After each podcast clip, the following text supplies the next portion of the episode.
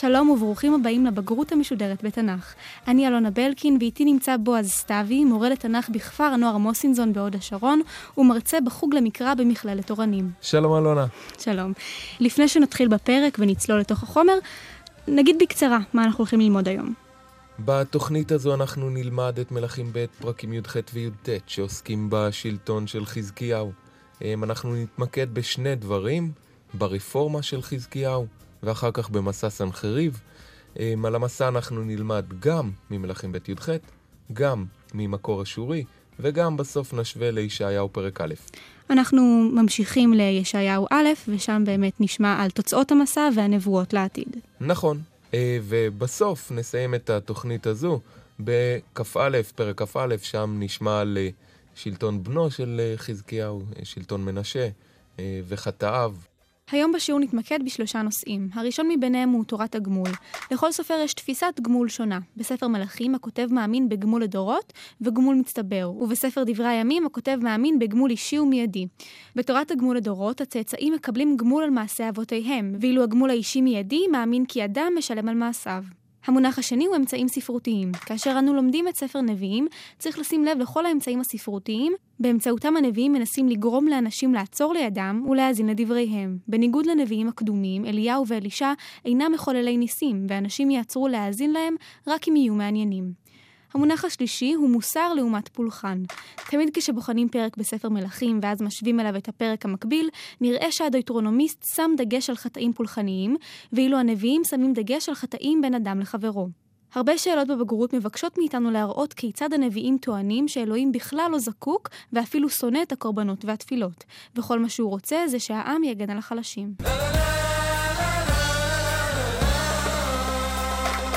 מתחילים. פרקים י"ח וי"ט במלכים ב'. הדבר הראשון שאנחנו קוראים במלכים ב' י"ח זה על הרפורמה שעשה חזקיהו.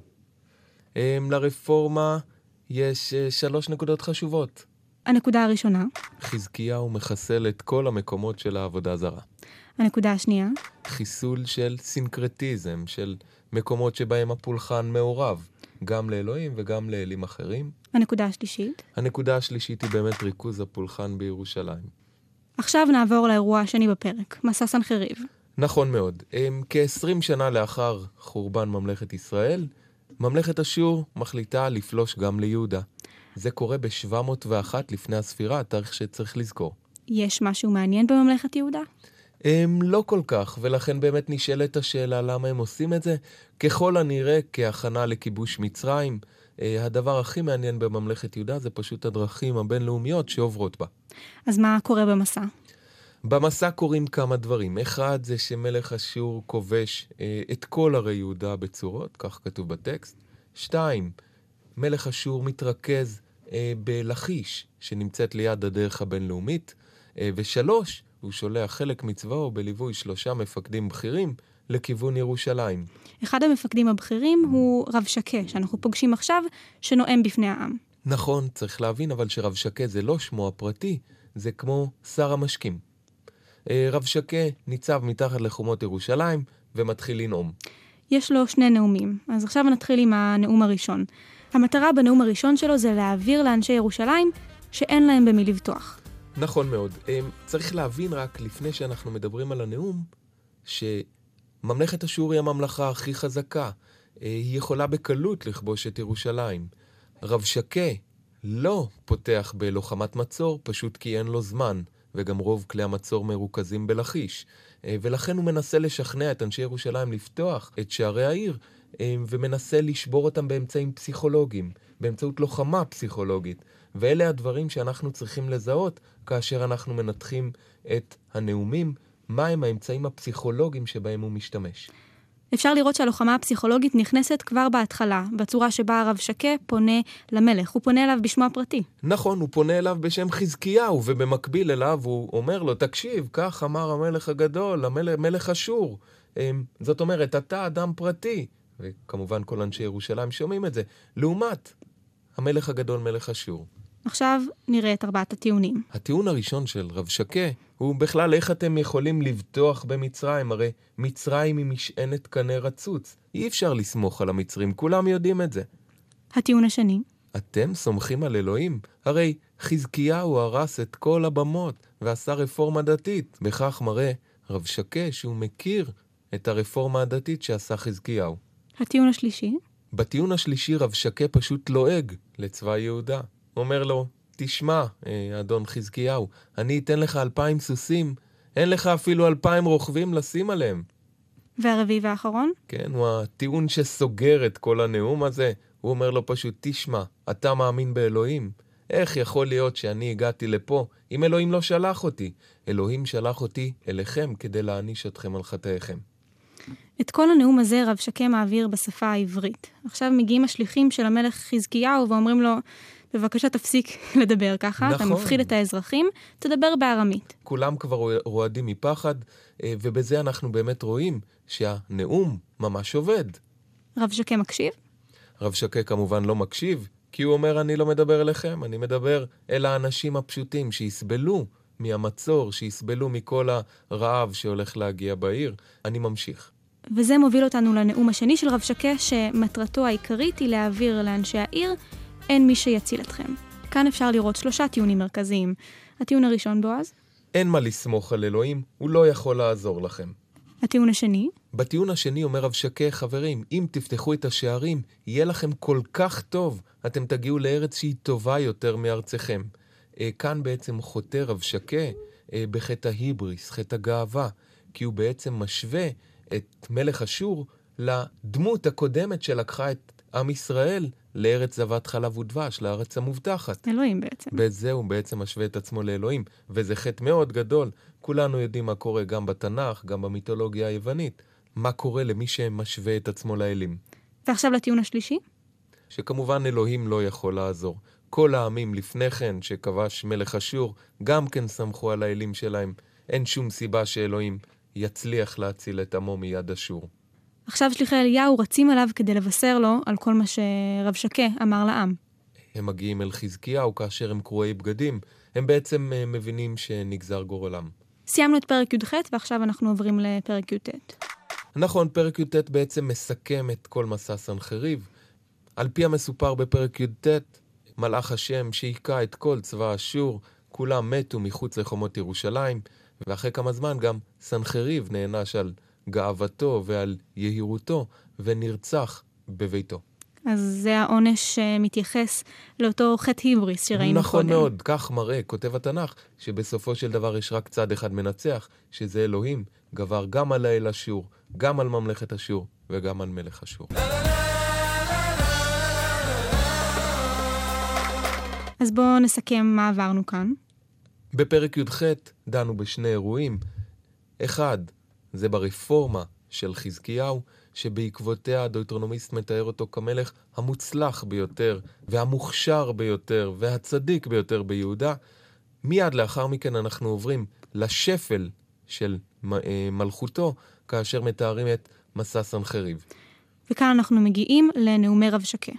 אה, בסופו של דבר אנחנו באמת צריכים לשים לב לניגוד החד אה, של חזקיהו מצד אחד המלך הכי צדיק, כך על פי הדויטרונומיסט. מצד שני, מלך כושל שכמעט הביא לסוף של הממלכה שלו. הנאום הראשון של רב שקה אומר, אין לכם במי לבטוח, והנאום השני אומר, אין מי שיציל אתכם. שני הנאומים בעצם משלימים אחד את השני, מעבירים את המסר באמצעות שתי מילים מנחות, העיקר שאנשי ירושלים יפתחו את השערים וייכנעו בפני אשור. ופרק י"ט מסכם לנו את תוצאות המסע.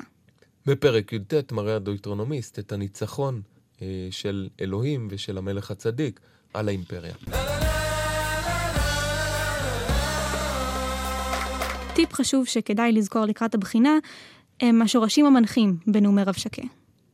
נכון, בנאומי רב שקה יש הרבה מאוד אמצעים פסיכולוגיים אה, כדי לשבור את רוחם של אנשי ירושלים.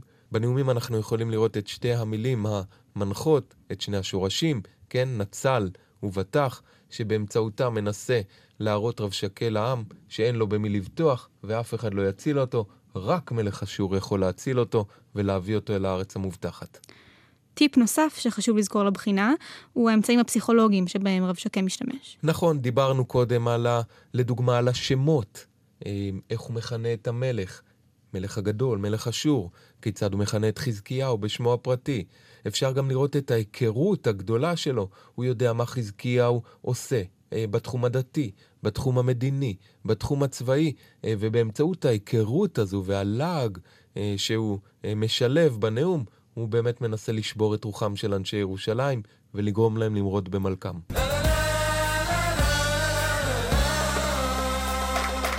חזקיהו מתואר כמלך המושלם בהיסטוריה, ולא מובן מאיפה פתאום נופל עליו המסע. פרק א' בספר ישעיהו מספק לכך הסברים. החטאים המוסריים של אנשי יהודה, ובעיקר האליטה, הם שהביאו למפלה. הנביא מכריז שאנשי יהודה נאשמים בכך שמרדו באלוהים. הוא ממשיל את ממלכת יהודה לאדם פצוע מכף רגל ועד ראש.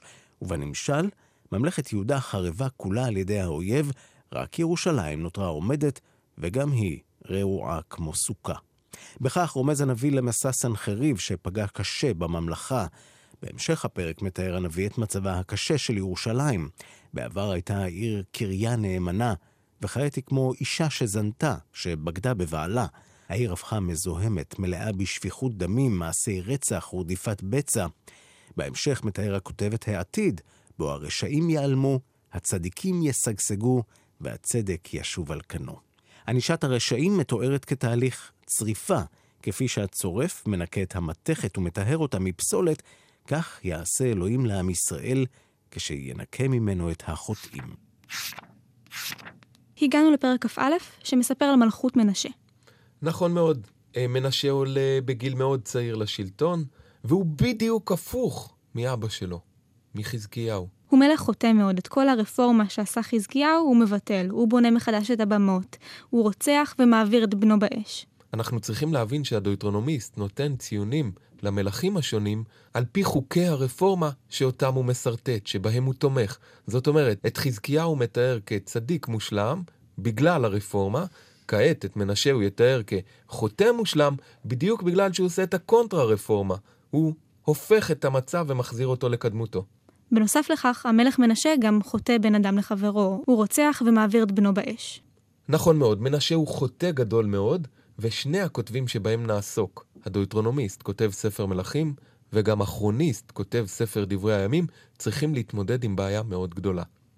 כיצד מלך כל כך חוטא, מלך כל כך הרבה שנים? הוא מלך 55 שנים, יותר מכל מלך אחר ביהודה, יותר מדוד, יותר משלמה, יותר מחזקיהו כמובן. אז איך מסבירים את זה? הדויטרונומיסט יכול להגיד שבגלל חטאי מנשה קרה חורבן ממלכת יהודה, שקרה בעצם כמה עשרות שנים לאחר מכן. אם כך, אצל מי הבעיה? הבעיה נמצאת אצל הכרוניסט. הכרוניסט כותב ספר דברי הימים, מאמין בגמול אישי, ולכן הוא צריך גם לייצר למנשה גמול מיידי על כל חטאיו. נכון, ואנחנו יכולים לראות שבספר דברי הימים כתוב שמנשה נלקח בשבי. נכון מאוד, על פי ספר דברי הימים, בא צבא אשורי, לקח את מנשה בשבי והביא אותו לבבל. בכלא הוא חזר בתשובה והשם קיבל את תפילתו. נכון מאוד, ובעקבות זאת, מנשה חזר לשלוט ביהודה, ואפילו התחיל לעשות מעין רפורמה קטנה. הוא לימד את אה, כל העם איך לעבוד את אלוהים. בעצם, על פי ספר דברי הימים, מנשה בסוף מלכותו צדיק, ממש כמו אבא שלו. אנחנו יכולים לשער שכותב ספר דברי הימים אולי המציא את כל הסיפור הזה כדי לפתור לעצמו את בעיית הגמול לדורות והגמול האישי. נכון מאוד. כאן אנחנו יכולים לראות איזשהו סנדוויץ' בין המלכים השונים. המלך הראשון הוא חזקיהו, שהיה מלך צדיק וטוב, ועשה את הרפורמה הדתית. אחריו מגיע הבן שלו מנשה, שהיה מלך חוטא, כמו שראינו עכשיו, והפך את הרפורמה של אביו חזקיהו. אחריו אנחנו נוכל לראות בפרק הבא את המלך יאשיהו, שהוא נכדו של מנשה, שגם כן היה מלך צדיק שעשה רפורמה דתית. נכון, בדיוק, ולכן כאן אנחנו כבר יכולים לראות באמת את הדוגמה הכי מובהקת, כיצד נותן הדויטרונומיסט ציונים למלכים.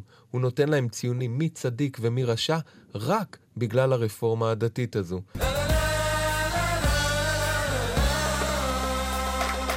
הטיפ שאנחנו ממליצים לפרק כ"א הוא הצורה בה הכותב משווה בין המלך מנשה לבין דמויות היסטוריות נוספות. נכון מאוד. אה, בדיוק כמו שדיברנו בפרק הקודם על חטאי שלמה, אה, גם כעת משתמש הכותב בכל מיני אמצעים ספרותיים כדי להעצים את החטאים של מנשה.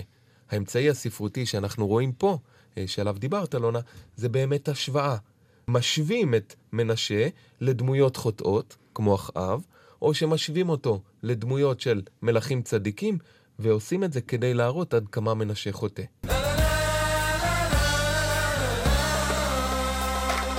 לפני שנעבור לשאלות הבגרות, נסכם את כל מה שלמדנו היום.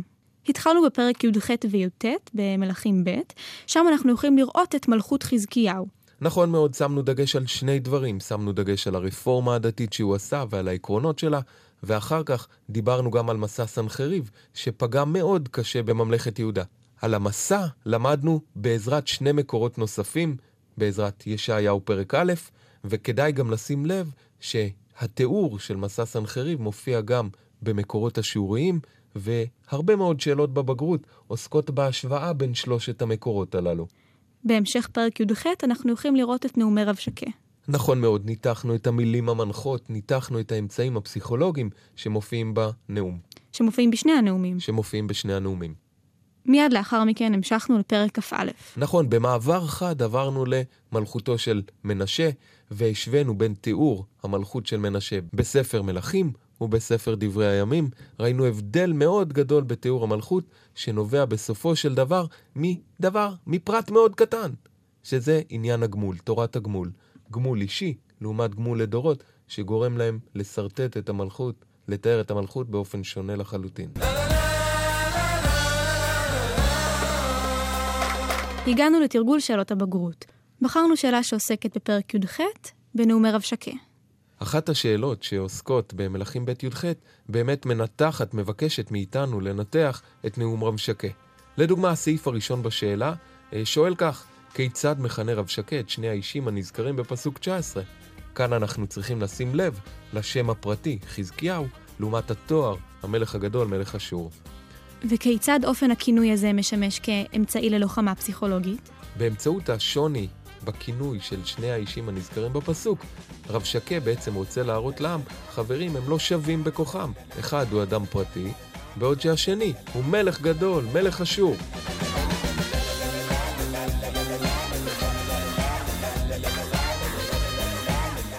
אתם מוזמנים להיכנס לאתר גל"צ ולאפליקציה כדי לשמוע את שאר הפרקים. מלבד ההכנה לבגרות בתנ"ך, תוכלו לשמוע את פרקי ההכנה לספרות, אזרחות והיסטוריה.